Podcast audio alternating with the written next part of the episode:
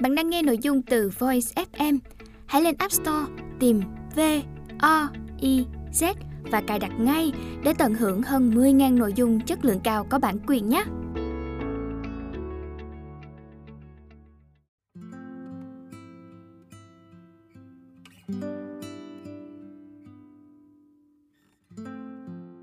Bạn đang nghe sách nói tại Voice. Tác phẩm Cha voi dạy con nên người ở thời đại số. Tác giả Trương Nguyện Thành. Phần 1. Thử thách dạy con ở thời đại số.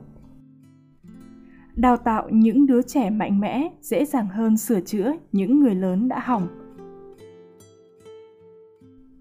Xã hội nay đã khác xưa, rất nhiều bậc cha mẹ khắp thế giới đang chứng kiến sự thay đổi nhanh chóng của môi trường sống cũng như những chuẩn mực đạo đức xã hội. Còn tôi cũng như con bạn đang đối diện với nhiều thử thách mà chúng ta chưa hề trải nghiệm khi còn trẻ. Bạn cũng như tôi đang đối diện với nhiều thử thách mới trong việc dạy con mà cha ông của chúng ta chưa hề trải qua. Chúng ta cảm thấy hoang mang khi dạy con bởi những thay đổi không ngừng của môi trường sống – và sự thiếu hiểu biết của chính chúng ta về những phương pháp dạy con. Rất có thể cách dạy con mặc định từ gia phong đã không còn phù hợp nữa. Thế nên chúng ta cần điều chỉnh cách dạy con theo chiều hướng khoa học hơn, nhưng phải điều chỉnh thế nào đây? Cha mẹ thời xưa Nếu bạn cũng được sinh trước năm 1980 như tôi, thì có lẽ bạn cũng có tuổi thơ rất giản dị.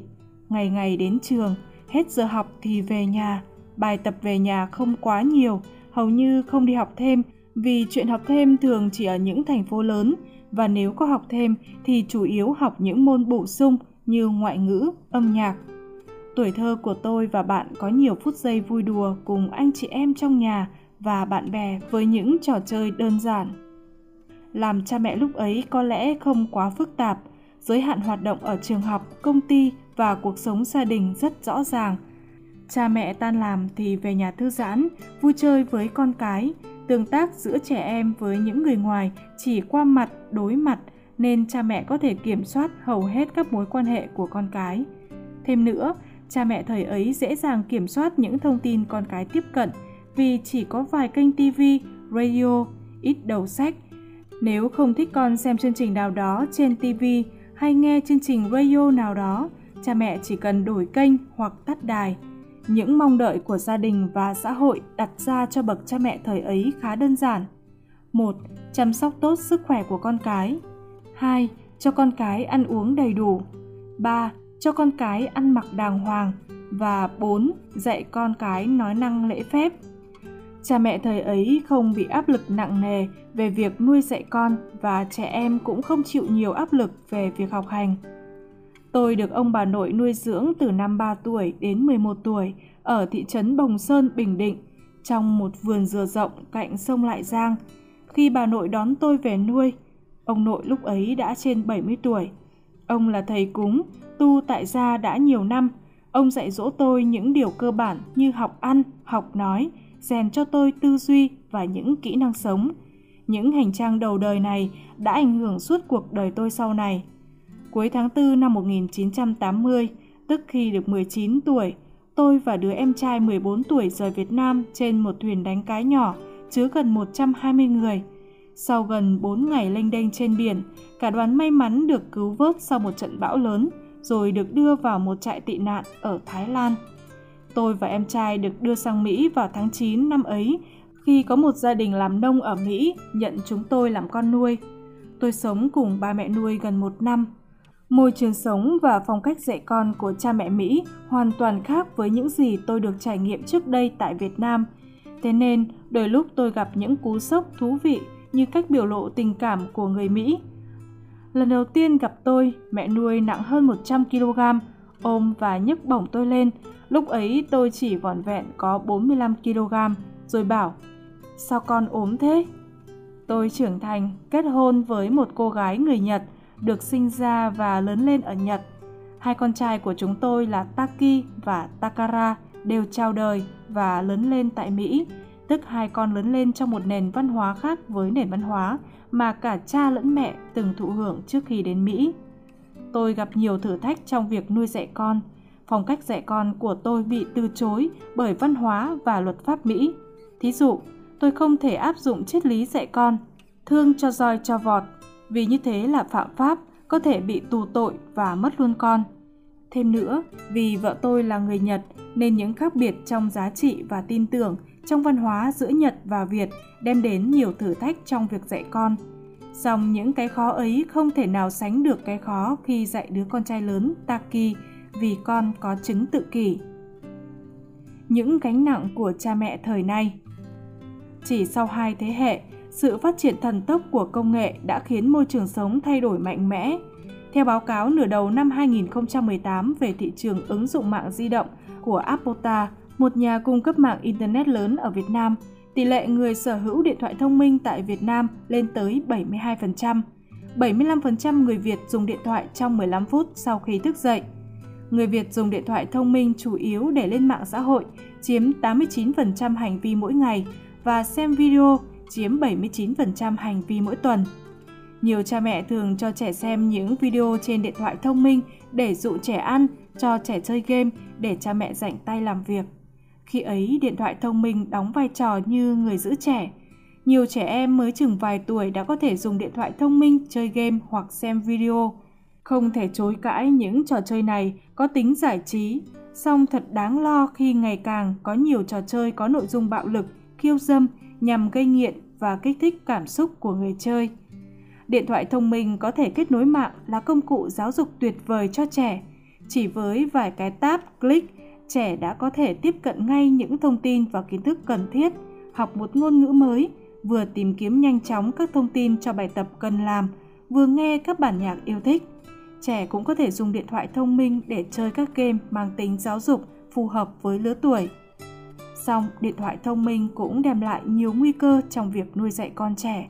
Cũng với vài cái tap, click, trẻ có thể dễ dàng chuyển từ một ứng dụng giáo dục sang một trang web người lớn để xem video có nội dung khiêu dâm, dung tục hoặc bạo lực.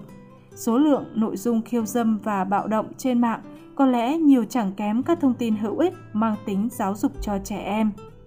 Nhiều nghiên cứu cho thấy, việc tiếp xúc quá nhiều với những thông tin xấu sẽ khiến trẻ em dần bị vô cảm, dần chấp nhận các loại hành vi bạo lực như một cách bình thường để giải quyết vấn đề và dễ khiến trẻ quan hệ tình dục sớm. Điện thoại thông minh có thể giúp cha mẹ dễ dàng liên lạc với con và kiểm soát hoạt động của con bất kỳ lúc nào. Con trẻ cũng có thể dùng điện thoại thông minh có kết nối Internet để liên lạc bạn bè và người thân ở khắp nơi trên thế giới, chia sẻ hình ảnh, video thông qua các mạng xã hội. Nhưng mạng xã hội cũng là nơi vô số kẻ xấu đang tận dụng để tiếp cận và làm hại trẻ em. Một trong những thử thách lớn cho cha mẹ ở thời đại số chính là bảo vệ con khỏi những nội dung xấu và kẻ xấu trên mạng. Thời gian trẻ sử dụng điện thoại thông minh đang dần thay thế thời gian trẻ thắt chặt và phát triển quan hệ với cha mẹ. Các nhà tâm lý học cho rằng việc để trẻ dùng điện thoại thông minh nhiều giờ trong ngày chính là một nguy cơ phá hủy mối quan hệ quan trọng này, khiến trẻ hạn chế phát triển kỹ năng giao tiếp, lười vận động và tăng nguy cơ béo phì. Việc vui chơi ngoài trời không chỉ giúp trẻ phát triển thể chất mà còn có thể học hỏi kỹ năng giao tiếp, đàm phán, tương tác nhóm và xây dựng các mối quan hệ. Tóm lại, sự phát triển thần tốc của công nghệ vừa mang lại những công cụ hỗ trợ cha mẹ dạy con, vừa đem đến những nguy cơ, rủi ro khó lường đối với sự an toàn và phát triển lành mạnh của trẻ. Cuộc sống gia đình đã không còn như cũ. Kinh tế, xã hội phát triển nên chất lượng cuộc sống ở Việt Nam đang ngày càng được nâng cao. Nhiều bậc cha mẹ ngày nay không phải lo lắng quá nhiều về cuộc sống vật chất của con cái. Tuy nhiên, cuộc sống của cha mẹ cũng đã thay đổi nhiều và ảnh hưởng đến phong cách dạy con của họ. Ví dụ như vì bận rộn công việc nên nhiều cha mẹ không có nhiều thời gian dành cho con. Nhiều cha mẹ thường đem công việc về nhà làm nhiều hơn, khiến thu hẹp không gian chơi đùa của trẻ trong nhà. Tỷ lệ gia đình một người lớn, tức gia đình ly dị đang tăng lên. Thay đổi trong mối quan hệ giữa cha mẹ và con cái. Nhiều cha mẹ chạy đua đầu tư giáo dục cho con cái vào trường điểm, du học vân vân. Theo một kết quả nghiên cứu mới nhất của Viện Nghiên cứu về đời sống và con người khu vực Đông Nam Á, Hill Asian, được công bố vào năm 2018, Việt Nam có tỷ lệ các cặp vợ chồng đều đi làm cao nhất ở khu vực Đông Nam Á, chiếm đến 97%, mức trung bình các cặp vợ chồng đều đi làm ở khu vực là khoảng 80%. Từ số liệu này có thể suy ra, cha mẹ Việt ngày nay ít có thời gian dành riêng quan tâm con cái so với cha mẹ thời xưa, vì thời xưa mẹ thường ở nhà chăm con, còn cha đi làm. Kết nối mạng đã làm ranh giới giữa văn phòng công ty và nhà ở ngày càng bị xóa bỏ. Với áp lực công việc, nhiều cha mẹ đem việc ở công ty về nhà làm thêm vào buổi tối, khiến một phần không gian trong nhà trở thành văn phòng. Như thế chẳng những giảm đi lượng thời gian cha mẹ tương tác với con, mà còn lấy mất một phần không gian vui chơi của con nữa. Để bù đắp cho việc không có nhiều thời gian quan tâm đến con, nhiều cha mẹ chọn phong cách dạy con dễ dãi và nuông chiều, mua cho con những món quà đắt tiền như điện thoại di động, máy tính bảng. Cách dạy con này thường dẫn đến nhiều hệ lụy không tốt khi con trưởng thành. Công nghiệp hóa cũng đang góp phần làm thay đổi nhanh chóng cấu trúc gia đình ở Việt Nam. Theo một công trình nghiên cứu xã hội học của tiến sĩ Nguyễn Minh Hòa, Đại học Khoa học Xã hội và Nhân văn Thành phố Hồ Chí Minh, tỷ lệ ly hôn ở Việt Nam là 31,4%, tức là cứ 3 cặp kết hôn thì có một cặp ly hôn. 60% số vụ ly hôn này thuộc về gia đình trẻ, tuổi vợ chồng chỉ từ 21 đến 30, trong đó 70% số vụ ly hôn đã có con. Điều này đưa đến việc ngày càng đông trẻ em lớn lên trong gia đình chỉ có một người lớn và thường là mẹ. Cấu trúc gia đình này khiến việc dạy dỗ trẻ càng thêm nhiều khó khăn. Đi đôi với việc công nghiệp hóa, thu nhập bình quân gia đình đang được nâng cao, ngày càng nhiều cha mẹ có khả năng đầu tư nhiều hơn vào giáo dục cho con cái, nhằm tăng khả năng cạnh tranh của con vào các trường điểm, trường đại học có tiếng trong hoặc ngoài nước. Nhiều cha mẹ còn đầu tư giáo dục cho con cái như cuộc cạnh tranh với bạn bè, đồng nghiệp, người thân, kể cả với láng giềng. Điều này dẫn đến việc cha mẹ cho con đi học thêm từ mầm non cho đến trung học phổ thông hoặc học thêm các môn bổ sung đến các môn chính ở trường. Lịch học chính, học thêm của con dày đặc từ sáng sớm đến tối, từ ngày trong tuần đến dịp cuối tuần, khiến trẻ ít hoặc thậm chí không có thời gian cho những hoạt động khác.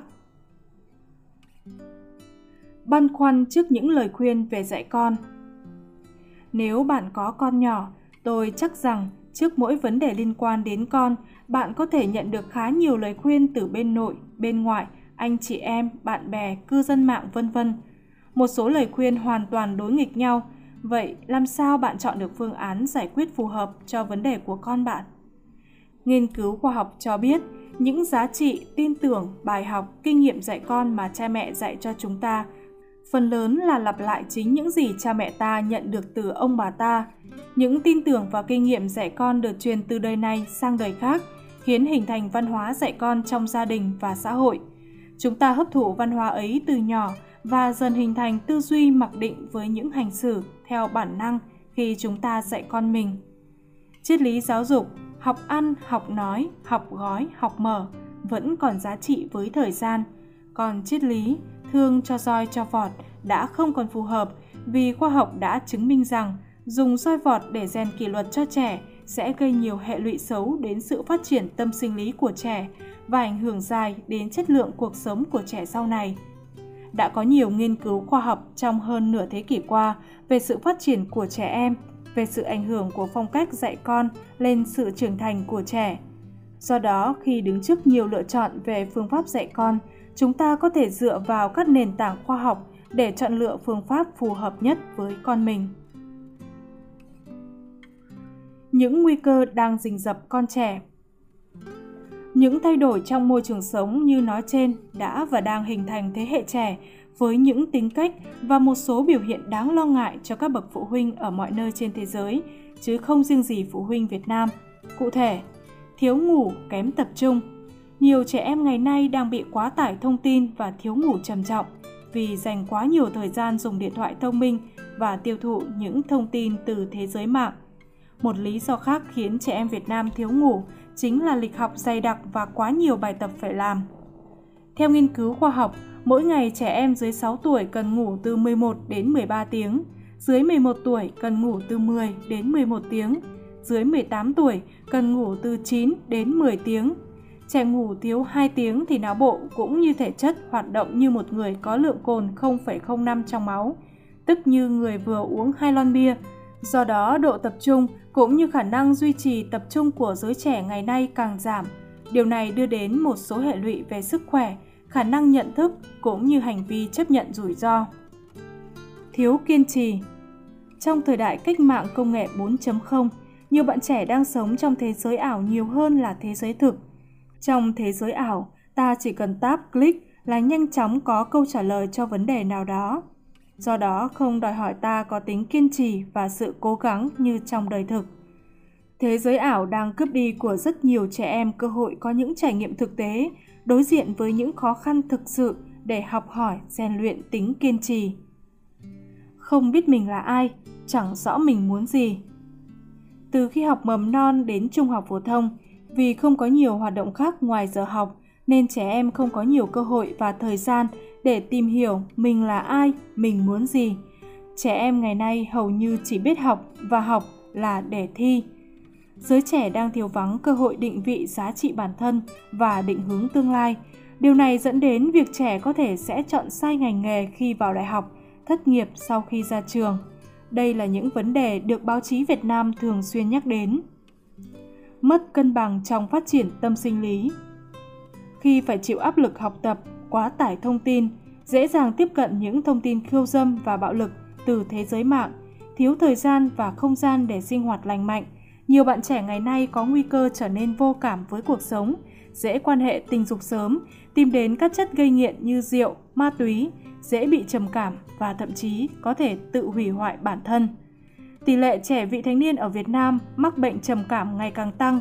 Kết quả nghiên cứu năm 2018 của Bệnh viện Tâm thần Mai Hương, Hà Nội, với trên 1.200 học sinh tiểu học và trung học cơ sở ở Hà Nội, thì có hơn 19% học sinh có vấn đề sức khỏe tâm thần chung. Trong số các ca tự sát, có 10% ở lứa tuổi từ 10 đến 17.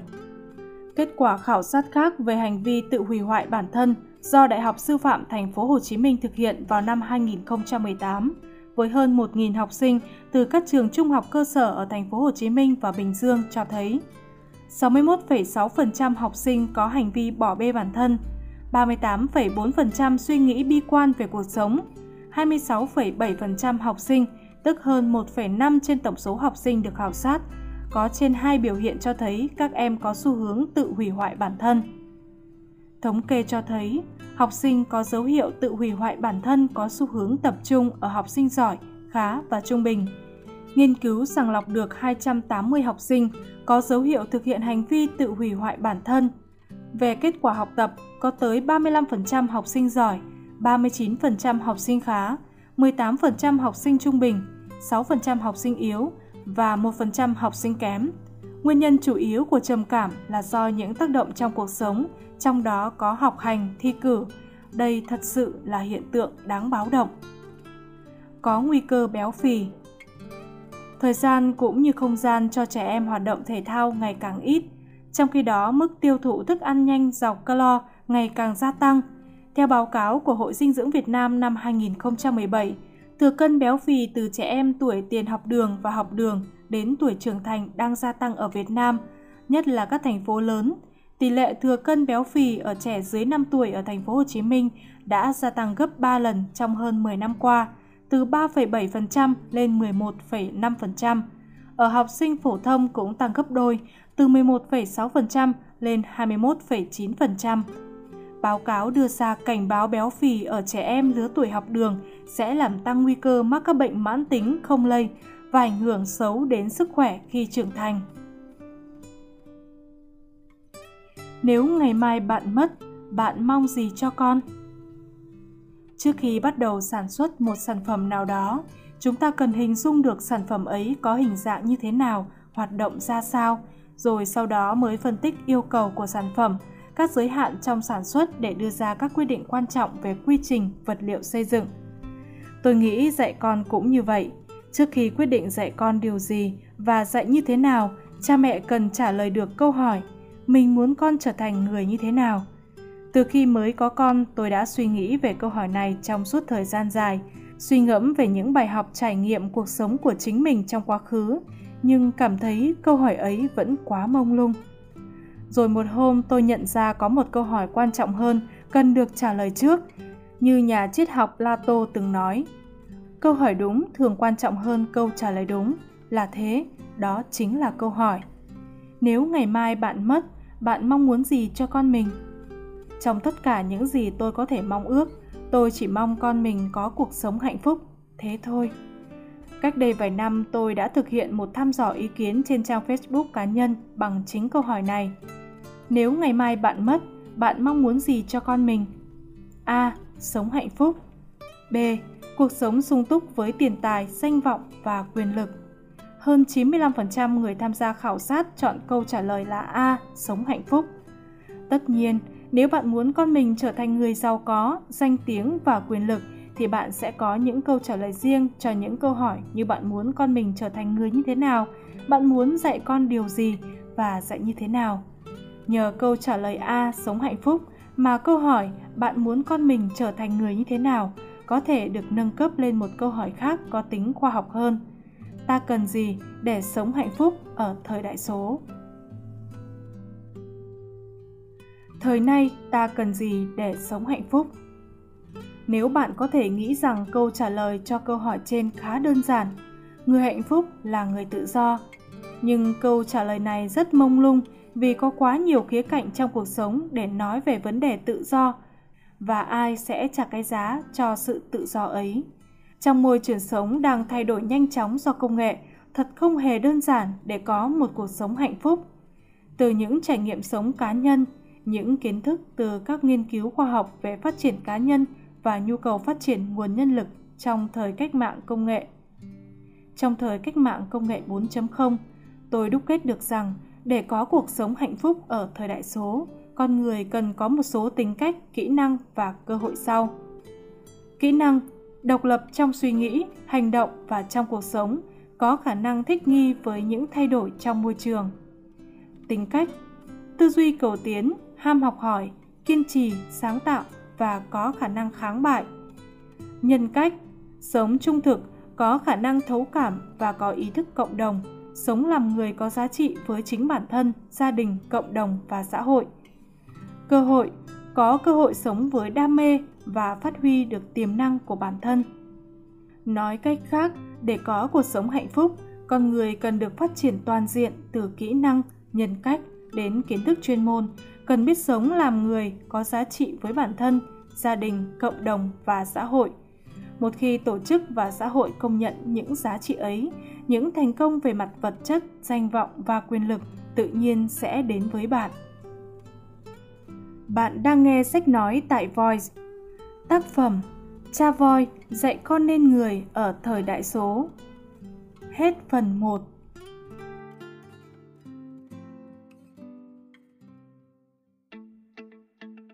Bạn đang nghe nội dung từ Voice FM. Hãy lên App Store tìm V O I Z và cài đặt ngay để tận hưởng hơn 10.000 nội dung chất lượng cao có bản quyền nhé.